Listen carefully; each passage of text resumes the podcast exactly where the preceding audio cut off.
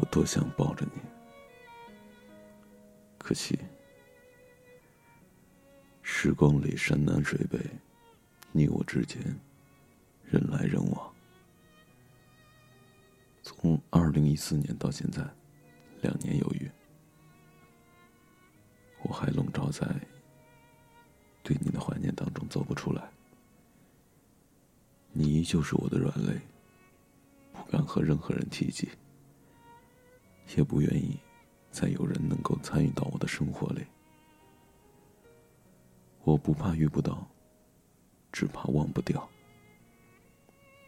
就这样，我带着回忆，一个人吃饭，一个人旅行，一个人到处走。前几天去了我们的学校，想起我们同桌时期的时光，无比怀念。你见过我所有的样子，窘迫的、尴尬的、放肆的、发怒的，你不知道吧？现在我正在努力的变成自己想要的样子。你都如何回忆我？带着笑，或是很沉默。人最可怕的不是伤害。而是伤害后再也无法释怀，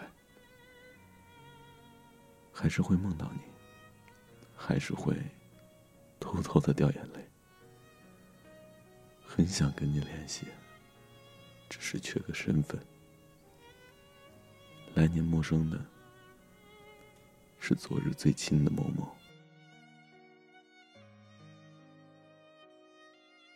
北京已经到了深秋，我走在街头。